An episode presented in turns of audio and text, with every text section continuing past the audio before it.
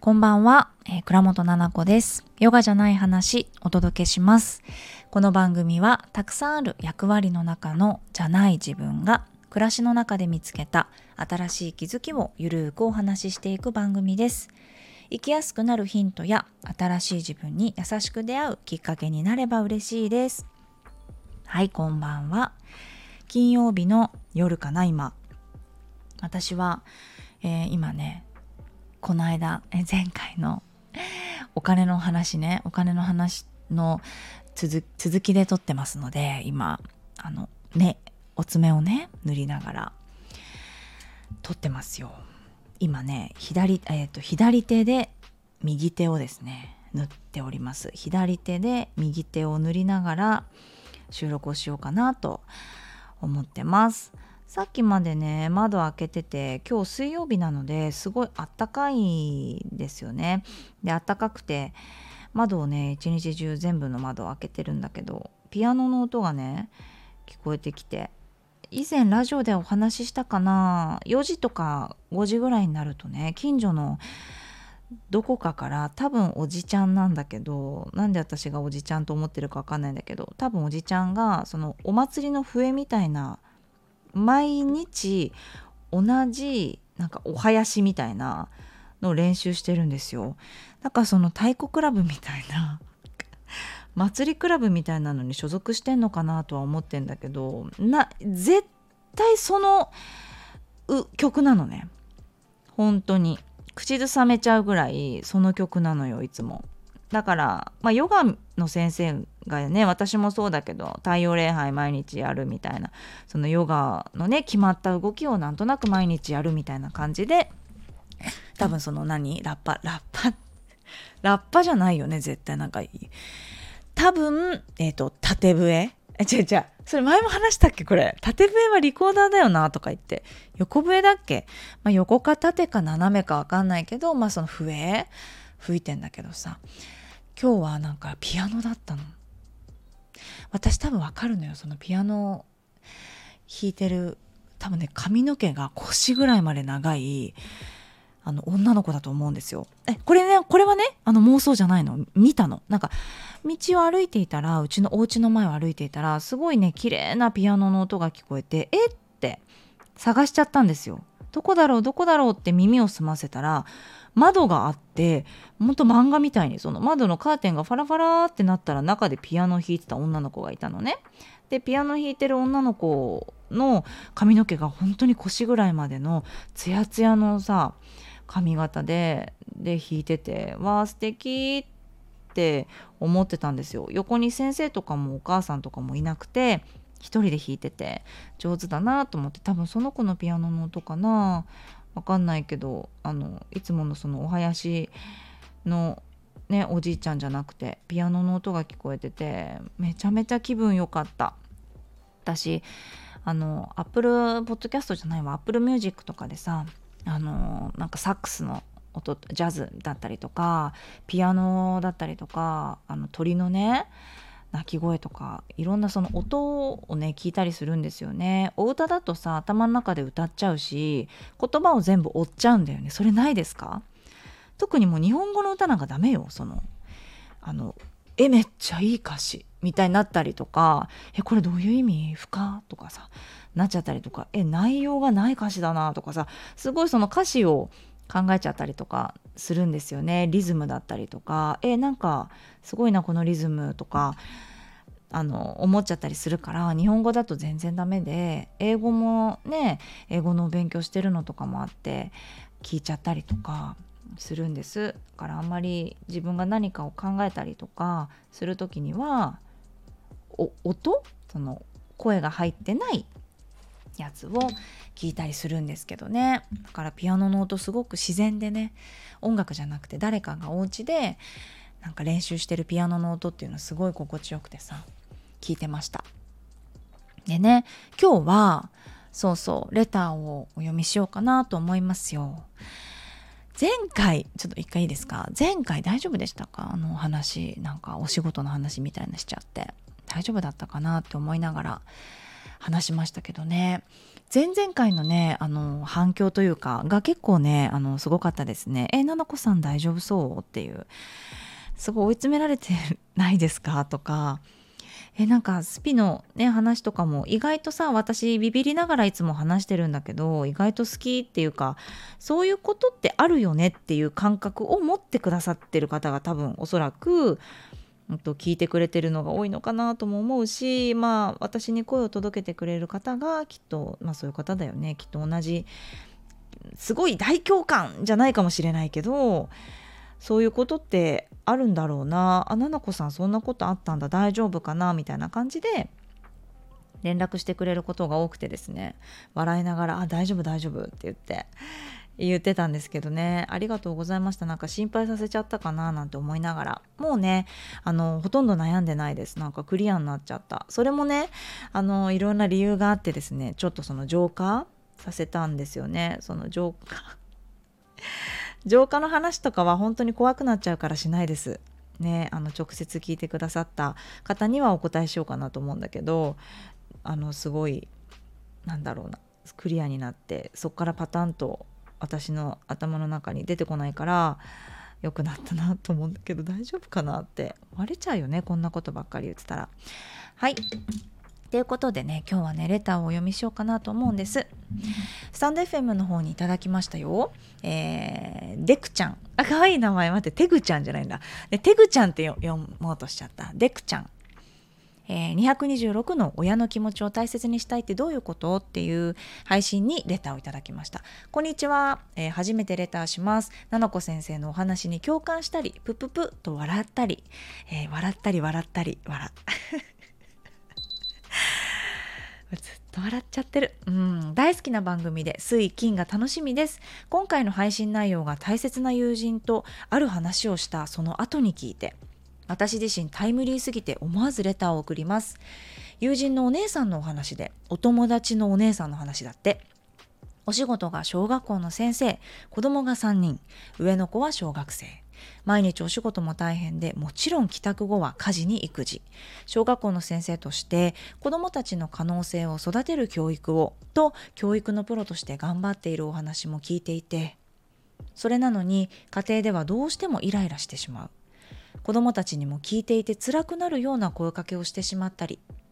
旦那さんともほとんど会話がないみたいで、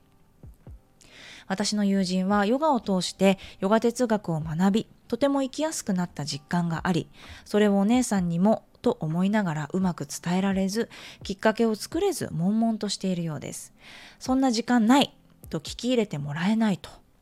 私も育児をしていると育児をしている身として他人事とは思えなくて、何か考えるきっかけが届いたらいいなぁと願うことしかできなくて、ななこ先生ならどんなことを考えるのかなぁと率直に知りたくなりました。ありがとうございました。デクちゃん、デクちゃん、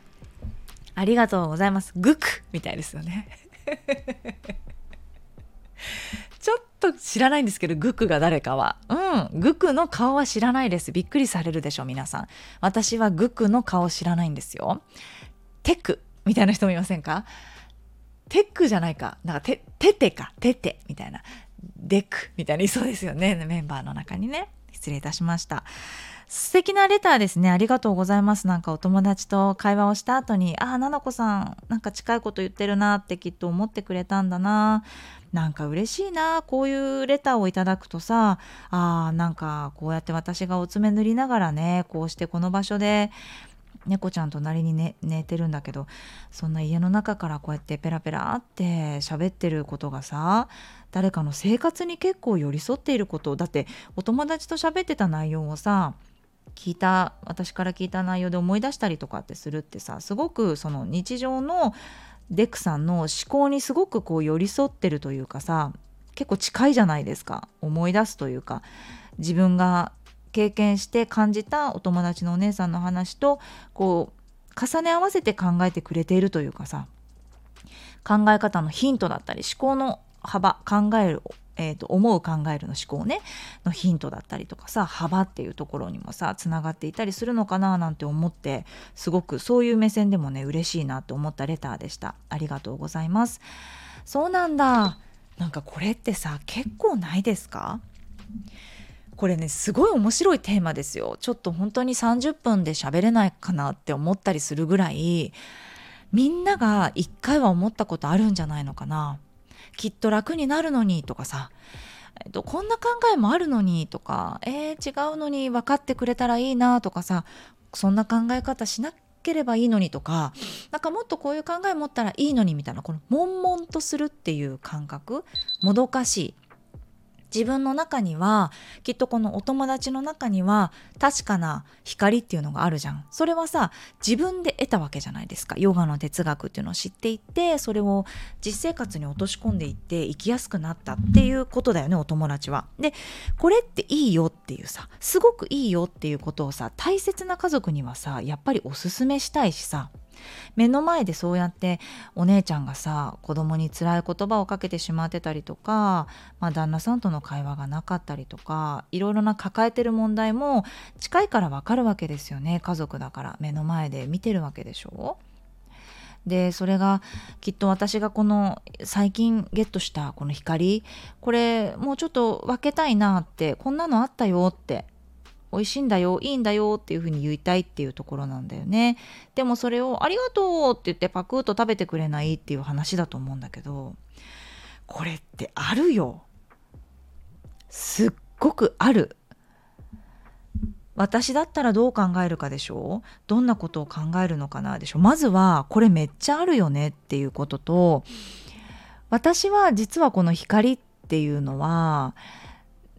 えっと、ねえねえ最近さってヨガ哲学っていうのを学んですごくいいんだよって、よかったらなんかこの話なんか信じてみてねじゃないけど本読んでみてねとかさ、なんかそういう風な形で伝えないかもしれんっていうのは思いました。だからねこのお団子すごい美味しいんだよ食べてみてって言うんじゃなくって、なんかお団子を胸の前にぶら下げとくか、私だったらそれか、なんか最近お団子を食べてすごく変わったっていう自分に気づいてくれるまで待っとく。それもなんか見せびらかすようにそばにいるのではなくって、うんと、変わったのは自分なんだけど、それがいいなと思ってるのもあるから、大好きだから今すぐ救ってあげたいし変えてあげたいんだけれども、それがいくらお姉ちゃんでもお母さんでもおばあちゃんでも旦那さんでも子供でも、うんと、食べるタイミングってきっとあって、今は多分お腹がいっぱいでもう今にもゲーって吐いちゃいそうって感じだよね、お姉ちゃんね。プライベートがすごくこう、うんと、いっぱいいっぱいでっていう、だからこそこれおすすめだよって思うのかもしれないんだけど、うん、どうだろう、うん、人によるのかな。なんかすごく情熱的なタイプだとさこういうパターンもない。だからとにかく食べてって言ってさ、もう真剣に泣きながらさ伝えるっていう。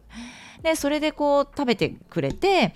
うんと、救ってくれてありがとうっていうパターンもあるんだと思うんだよ。でも私はどこかやっぱり日々ね、あのセッションしたりとかカウンセリングって人の悩みを聞いてっていう、あのとにかく聞いてってっていうことをしているんだけれども、そこでもよく思うけれども、自分がいいのにっていうのが自分のタイミングで多分食べてくれないし、それってそれって自分が思ってることだったりするんだよね。えっと自分の理想なんだよね。それって今食べて、この場で今食べて、私に分かるように、そして笑顔見せてっていうのって、もしかしたら自分の欲じゃんっていうふうに思う時もあるの、私。ごめんね、欲というかあえてその言い方したんだけど、他に見つかんないんだけど、なんかいい悪い意味で言ってないよ、全然責めてなくって、あのそういうことなのかなとも思う。だからお姉ちゃんとか、うちのお姉ちゃんとか本当に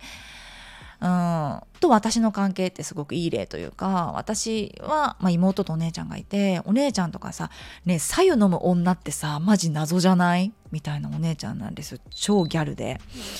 えでえ待って私この水筒に白湯入ってんだけどとか言って言ったら、もう泣く、死ぬほど笑うみたいなお姉ちゃんなんですよ。バカにしてきて、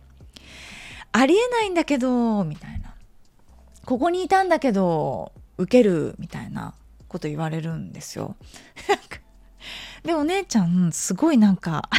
別に幸せそうではある幸せそうではあるけれども、私の価値観からしたらないなっていうこともあったりするんですよ、ね、でもそれってさ、あのもっとこうなったらいいのにって思うよ、思うことはあるよ。お母さんに対してもだし、お姉ちゃんに対してもだし思うけど、これって私の話なんだよね。ただ私が思うんだけど以上丸の話で、相手からしたら本当に関係ないのよね。周りからまあなんていうのかな、なんて言われようとというか、もしそこですごく悶々ととしていて、今にも多分だけどヘルプが必要だなって思うようなのを何か出してるというか気づくのであって、さらにそれをヨガ哲学の良さだったりとか、ね、こういうのすごくいいんだよって言った時に突っぱねたら、もしかしたら届け方が違うのかもしれないよね。なんで、うんと、私がいいと思ったこの光を食べてもらいたい。この見つけた、最近見つけたキラーンとしたこの光る石、それをお姉ちゃんにも渡したい。これがあったら楽になるんだよ。旦那さんとも喋れるかもしれないし、子供にそんな辛い言葉かけないっていう生き方もあるよ。この光持ってればって言いたいんだよね。でもそれをそんな時間ないよって。そんな本とか読んでる時間ないし、何ヨガなんてしてる時間ないって言われちゃった時には、その光をあげなくてもいいのかもしれない。もしかしたらおまんじゅうを一緒に食べるとかさ、それでもいいのかもしれないなっていうふうには思う。自分が持っている光を今受け取れないんだとしたら、お姉ちゃんに対してのその届け方っていろいろあって、もしかしたら子供と一緒に遊ぶだったそのお姉ちゃんの子供と一緒に遊ぶだったりとか、どっか遊びに行った時にちらっとお姉ちゃんと二人きりになった時に何か一緒に温かいものを食べるとか、わかんないけど自然の中でキャンプをした時になんか喋った一言だったりとか、なんかわかんないけど何で響くかわからないけれども、そのお姉ちゃんがいい状態になったらいいなっていう気持ちを諦めろっていうんじゃなくて、むしろ逆でそれを頭の中に入れておくけれども、うんと、届け方とか渡すものって別にその最近見つけたあなたの光る粒じゃなくてもいいかもしれないっていう感じかな。私はなんか常にそう思ってる。自分にやってる食べてるものとか使ってるものとか、もちろん自分がいいなと思ってるし、考え方とかもさ、私はこういう考え方だよっていうものは持ってるよ、持ってるけれども、これがお姉ちゃんには響かないだろうなとか、お母さん言われたら嫌だろうなとか、まあ、妹は全然響かないだろうなとかっていうのはあって、だからヨガはすごいいいけど、あの好きになったタイミングがあったらすごい嬉しいし、それが一生好きになれないとかっていうんだったら、それはそれでも 笑, 笑うっていうかさ、笑って受け入れるというか、お姉ちゃんの課題なんだよねそれって、まあ、うちのお姉ちゃんはそんな課題ないと思うんだけど、例えばこのお姉ちゃんにすると、このお姉ちゃんの課題っていうのはきっとこのお姉ちゃんの課題なんだよね。うん、まあ、伝わるかな、なんか伝わってそうな気がする。テグ、テグちゃんにはでで間違えちゃったデクちゃんには伝わってる気がする。なんかそんな風に思ってる。もどかしいよね。でもこれって大好きだからじゃないですか。大好きだからさ、今すぐにでもクリアになったらいいなとかって思うし、なんだけど自分のなんていうかな、自分が今すぐ悩んでクリアにするべきものなのか、そのお姉ちゃんが何年かかけて悶々としながらでも、自分なりのそれがヨガ哲学じゃなかったとしてもね、うん、なんかわかんないジョギングとかさ、推しとかさ、それこそグクとかさ、わかんないそういうね ビーティーエス みたいな何かでこうクリアになっていくのかもしれないんだよね。それがなんだっていいのよっていう気持ちではいたいなと思う。それが多分すごくこれこれを受け取ってねってやらないなんかポイントなのかなとも思うんだよね。私がいいこと知ってるから伝えたいよじゃなくって、私はこれを知ってて伝えたいけどちょっとそれを言ってみた、そしたら興味持ってくれた、そしたらすごいラッキーだよね。そうラッキーだなって、だから私はなんかヨガで変わったよとか、なんか私が出してるコンテンツで何か変わったよっていう人がいたらすっごく嬉しいわけ。なんかこのラジオもさ、ある意味そうで、なんか無料でずっとこうやってさ、1週にいっしゅうかんにいちじかんぐらい喋ってるわけじゃないですか、いろんな話を。これが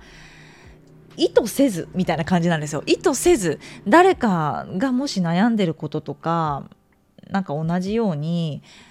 悶々としてる時とかに、なんかああすごい不思議なこと言ってるな、ガハハって言って忘れられたりとか、同じことで悩んでるところ何かヒントになったりとか、そういう風になったらいいな、意図しないところでみたいな、誰にどう届くかなんてわからない、だけれども誰かに届いたらいいし、その誰かの何かがクリアになったらすごい嬉しいし、でも目に見える形でドーンと渡したら受け取ってくれない人もいるかもしれないよねぐらいの感じで考えてる。それぐらい難しいことだと思うんですよ。自分にいいものを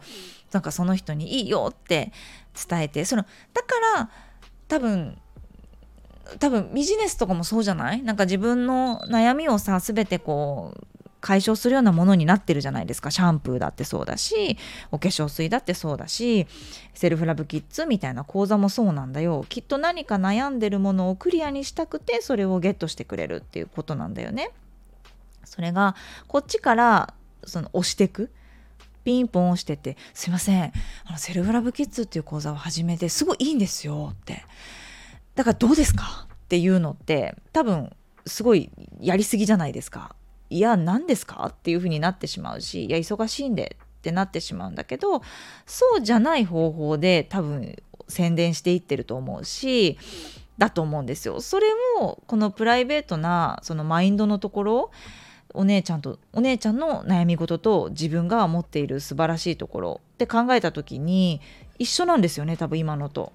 そのやり方で言うと、ピンポン押していくってよりも、その変わった自分であの常にいるっていうこと、お姉ちゃんのそばにいて、うんと、なんかお姉ちゃんが求めてきた時にはいつでもその何か伝えられたりとか、いい状態でいるっていうことがいいのかなとも思いますね。ヨガってまあそういう、多分ヨガ哲学知っているそのお友達だったらきっとそんな感覚もあるんじゃないのかなってあの思いますよ、うん、だから必要な時にきっと出会うんだし、見ていてもどかしいけどね、それはあるよ。見ていてもどかしいことだらけだよ。やっぱり大好きな人のね、辛いところとかって今すぐに変えていきたいなって思うよね。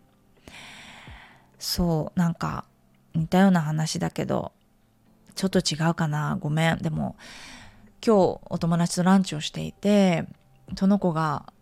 悩, 悩むっていうか、子供も小学校高学年で、まあ、塾が忙しくなってきたりしてスポーツもやっていて、どっちも大好きで、スポもちろんどっちかっていうとスポーツの方がやっぱり大好きなんだけど、その塾っていうのも諦められなくって、で自分がなんで塾に行かせてるかとか、お勉強させてるかってなった時に、もちろん本人が選んだことだし、自分としてはいろんな選択肢をと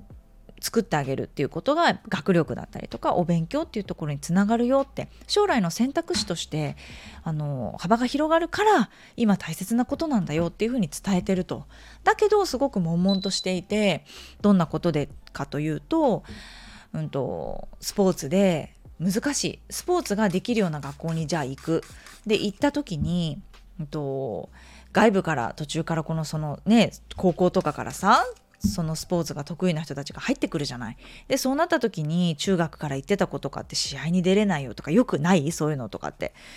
ね、結局スタメンになってるのってその外部から本当に選ばれてきた子だったりするから、えじゃあ中学受験って何なんだろうみたいな、スポーツやる男の子に対してね思ったりとかあるじゃない。だったらじゃあもうお勉強やっとくとか、じゃあそんなんきっとなるだろうから、じゃあ今からもうスポーツ、そのスポーツやめとくとか、結局選手になれないんだったらみたいな話を。だからうちの子供で言うと、選手コースで今体操やってるけれども、結局いやー一握りじゃないかねみたいな、お勉強も全然苦手だし、一握りでねえ慣れっこないんだったら今のうちからやめとくかみたいな、そんな一生懸命やんなくてもいいかみたいな考えですよ。で私はそうは思ってなくって、なんか今日そのお母さんと喋ったのは、どうしようって。でもなんかそういう風に考えちゃうの、どんどんどんどんって。でもそうなった時に、いや奈々ちゃんはだから一人一人のそのやりたいっていうこととか、まあ、自己肯定感っていうところとかも、まあ、育みながら見てあげてみたいな話をされた時に、いや私はねそんなにあのこの子のこういうところを伸ばしたいからこの言葉を使うみたいなことが日々日々思ってるんじゃなくって、一つだけ言えることは分からねえっていう話なのっていう話なのよ。この子がオリンピック選手になるか、はたまた中にとかでめちゃめちゃ不良になってやめてやるよ体操なんかとか言ってなるかなんか、え想像ができますかっていう話なんですよ。想像ができないんですよ。だいたいこんなことにはならないだろうなっていう予想は立てれるけど、わかんないじゃない、子供って全然想像してないようなことが起きるかもしれないから、だからそんなことで悩むんじゃなくって、今の自分のその子供のもう喋れるしさ、深いところまで考えて決められないかもしれない。だからそこのサポートはしてあげられるけれども、まあ、世の中ってこういう風になってて、中学行ったらこういう状況になると、だからどうしたいっていうことを聞いてあげて、それがお母さんの意図と違かった、いや心配だからこっちやっとこうよみたいなのはきっとお母さんの意見じゃんそれってって。でお母さんとしてはむっと思うかもしれない。それもさ悶々とすんのよ。だってオリンピック選手になれると思って、例えばだけどうちの子で例えるとね、中学校がすっごい体操がさ得意な学校に入れるとするじゃない。で高校生になったら一気にレベルが落ちちゃって何にもなれなかった、で辞めるってなったら、え今の何年間何だったのとは私は絶対思わないし、ああ残念だったねって、あのもし本人が残念がってるならよ、むしろだねだし、今まで楽しかったねってっていう感じでいればいいのかなって。なぜかというと私には関係ない話で、なんかそういう愛のある線引きなんですよこれは。私は思うことはいっぱいあるよ。子供の悔しい顔見たくないなとか思うけど、それって彼の人生だから先回りしないのよね。先回りしてこういうふうに傷つかないためにこれも用意しておいたよ、ええこれ用意しておいたのにこれ通りになんないじゃん、じゃあこっちも入れとくみたいな感じ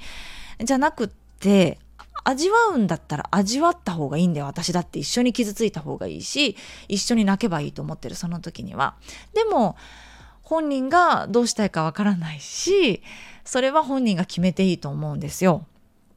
ね。でだから小学生の頃からこの時間はこれをする、僕はこれをやりたいからこれをするっていう選択っていうのは本人にさせるっていうところなんですよね。それをするっていう感情、自己決定感みたいなところを育ませてあげたら、きっと中学とか高校になっててもっと今よりもいろんなことを多方面から考えて意思が出てきて決定ってするときに、それこそ本当に自分が決定していけばいいかなって、決定したことにそうなんだ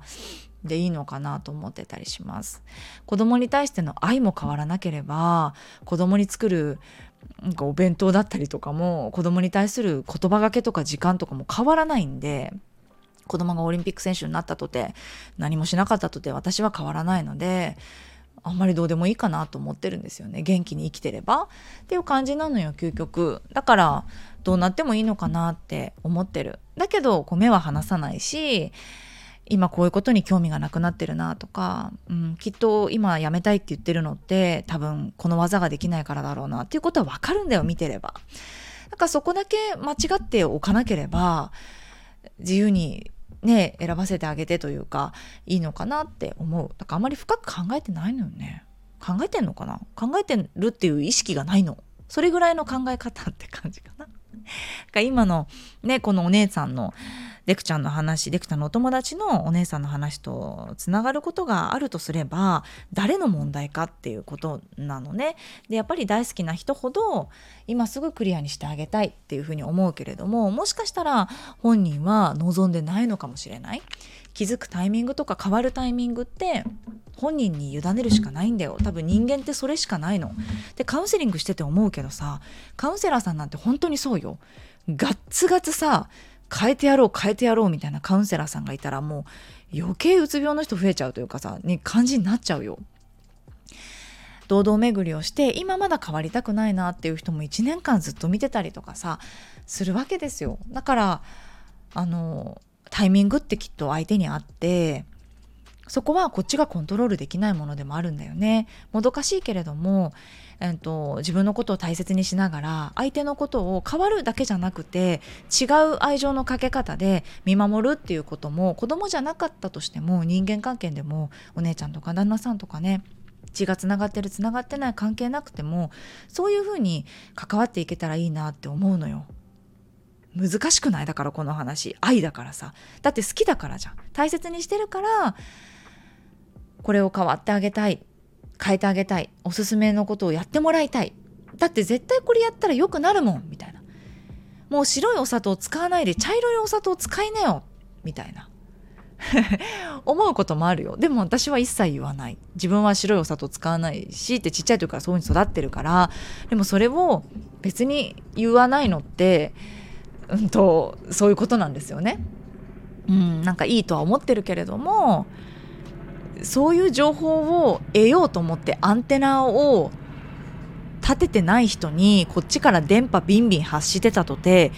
キャッチしないのよ。でキャッチしない人に対してもどかしいわっていうのってわけがわからないよねって。アンテナが立ってないのにこっちが勝手に電波をビーって送ってて、なんで受信してくれないんですかみたいになってきちゃう。心の中ではね、悲しいみたいな、受け取ってくれなくて悲しいみたいなのって、いやいや電波立ってないんでみたいな、じゃあ電波立つにはどうしたらいいのって、そこを考えてあげるっていうのも一つの手だよね。それがさっき言った光の粒をあげるんじゃなくて、大福一緒に食べようよとか、一緒にキャンプでさ芝生に寝転んでみようよ隣でって、その時にお姉ちゃんが何考えてるかなとか、そういう余白を作ってあげるっていうところを一緒にやってあげられるかなとか、お姉ちゃんってそもそも何してる時が一番楽しかったかな、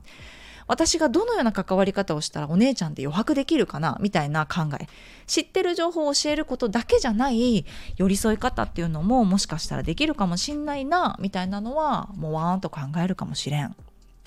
ていうところかな。私が考えることは伝わったかな？大丈夫？うーん、大変だね。なんかもう小学校の先生にさ、頭上がんないよね。本当に毎回その話になっちゃうけど大変だよ。あと一つ言えんのはやっぱり旦那さんと会話してないっていうのもあるかもしれないね。何があったかそれこそ分かんないしさ、絶対そんなことってさ簡単な会話で済まされないのよ。夫婦ってさもっと深いじゃん。何かの一言で亀裂が入ってそっからずっと喋れてないとかさ、他人には言えないものってあるわけよ夫婦って多分。だから言えないけど、でも一つだけ言えるのはやっぱりパートナーシップってすっごいエネルギーなのね。どんなに仕事が生き生きしてても、だからなんていうのかな、本当に林真理子さんの何の本だったかな、林真理子さんかな、なんかの本でやっぱりそういうふうにすごいエネルギーだと思うって。でも自分はそん本当になんか良くない旦那、モラハラでなんかすごい自分のエネルギーを引っ張られる旦那だけれども別れない理由はみたいなことを書いてあった本があって、あ、こういうことなんだな、両方知ってる。パートナーシップって大事だし、自分にとってはそのなんだろうな、エネルギー引っ張られるようなことしてる時間ない、じゃあ離れりゃいいじゃんって言うんだけど、そうにも及ばないみたいなさ、なんかそっちのエネルギーとこっちのエネルギー天秤にかけたら、別に家にいてちょっと会話するぐらいのエネルギーの消耗ぐらいでいいかなとかって思ってる夫婦もあるんですよ。それぐらいやっぱり仕事だったり生きてく上で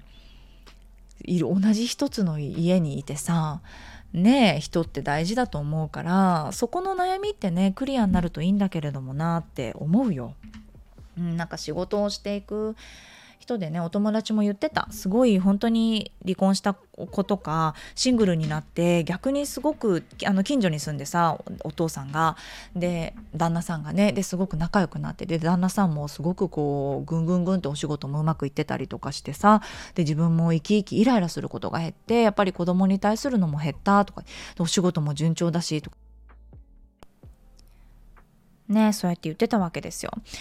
でもだからってそのお姉ちゃんが離れた方がいいよとかって言うんじゃなくって、やっぱりわからないもんね。きっと課題がすごく多くって、小学校の先生はあの前にも、ね、配信した中でも話してたけど、とにかく大変、ね、持ち帰りのお仕事もほとんどで、しかも子供がいるのにさ、ね、で旦那さんが会話ないってことはきっと協力がなかったりとかするわけでしょ。いや本当に大変だよねって思う。聞き入れられないんだろうけど、どうにかあのうまくいくといいねって、一つ一つこう寄り添って解決に導くようなね、何かが変わっていけたらいいなと思うんだけどね。一個ずつよ、あれもこれもこれもこれも今難しくってって感じだったら、これっていいよって言われたところで、いやいやいやもう勘弁してよ、その考える余白もなかったりとか、人ってその余裕がないとストレスが溜まっていると、いっぱいいっぱいだとえっと正常な思考っていうことができなかったりとか、新しい何かを受け入れて変わるっていうことをまず嫌うんですよ。恒常性っていうね、ホメオスタシス さんじゅうろく. 何度平熱みたいなことです。人間って基本的に変わりたくないの、特にマインドなんかは。だから忙しくていっぱいいっぱいの時に、そんな自分に大変化起きたら生活変わっちゃうよ、毎日いっぱいいっぱい生きてんのにみたいな感じなんで、もうちょっとなんか物理的にね、一個ずつクリアになれるののサポートがね、誰か何かできっかけでできたらいいなって、もう願うねしかないよ、本当にそう思う。私はなんかもう人生ってさ、本当にそうやっていっぱいいっぱいで叫びたい時期もあればさ、のほほんって幸せだなと思う時期もあればさ、どっちもあるんだよねきっと。みんな目指してるところは幸せな人生っていうところなんだけど、思うに、うん、この間もセルフラブコース、オンラインサロンのね、私自己肯定感育むって、まあ、こういう話ばっかりしてるコースがあるんですよ、いっこ。ビジネスじゃない方、そっちね、最近ラジオから入ってくださる方も多くて、普通に主婦の方とかが入ってくれてんだけど、心の勉強のためにね言うんだけど、やっぱ人生って分かんないよ。そんな哲学的なこと言いたいわけじゃないんだけど、私の考えで言うとななわりはちわりなんかあんまり大変なことじゃない、ほとんどほとんど大変なことなんだけど、どういうこと？なんか幸せな時いつって言われたら、あの時とあの時、ああでもそうでもないかみたいな、そんなにないみたいなさ、常にやっぱり何かをやってて走ってて大変みたいな感じじゃない？うんね、だから人によってそういう時期ってグラフにしてあるのかなって思うから、愛する人に対しての寄り添い方って難しいですね。まだまだ分かんないよ私、いつになったら分かんだろう。今の私はこういうふうに思うって感じかな。だからよんじゅっさいとかの私だったらどう思うかなってすごく楽しみだし、また考え方が変わってたりねねしてたらなんか面白いかなとも思うから、はい、そんなところかな。すごく長くなってしまった。私ちょっと途中途切れ途切れ電話がかかってきちゃって、たまに音声途切れてません？私パパから最初電話かかってきて、その後なんかお兄ちゃんから電話かかってきかかってくると収録が止まっちゃうのね、音声が。そうお聞きづらくてすみませんでした。では最後まで聞いていただきありがとうございました。今日も長くね喋っちゃいました。楽しかったです。お爪も綺麗になりましたあのいろんな色を重ねてですね、自分が好きな色になりましたよ。嬉しい。短くしました。はい。では、また、えー、来週の水曜日ですね、配信しようと思います。えー、この番組では、今日のデクちゃんみたいにですね、レターを募集しておりますので、概要欄の中にあるフォームからお送りください。最近初めてレターするって、えー、書いてくださる方が多くて嬉しいです。あの、スタンド エフエム で聞いてくださってる方は、お気軽にあの、紙飛行機マークみたいなのがありますので、そこからプンと送ってもらえたらですね、よろしいかと思います。いつもありがとうございます。それでは素敵な週末をお過ごしくださいね。私はちょっと音楽ライブに行ってくるので、またその話も来週したいなと思ってます。ではではありがとうございました。おやすみなさい。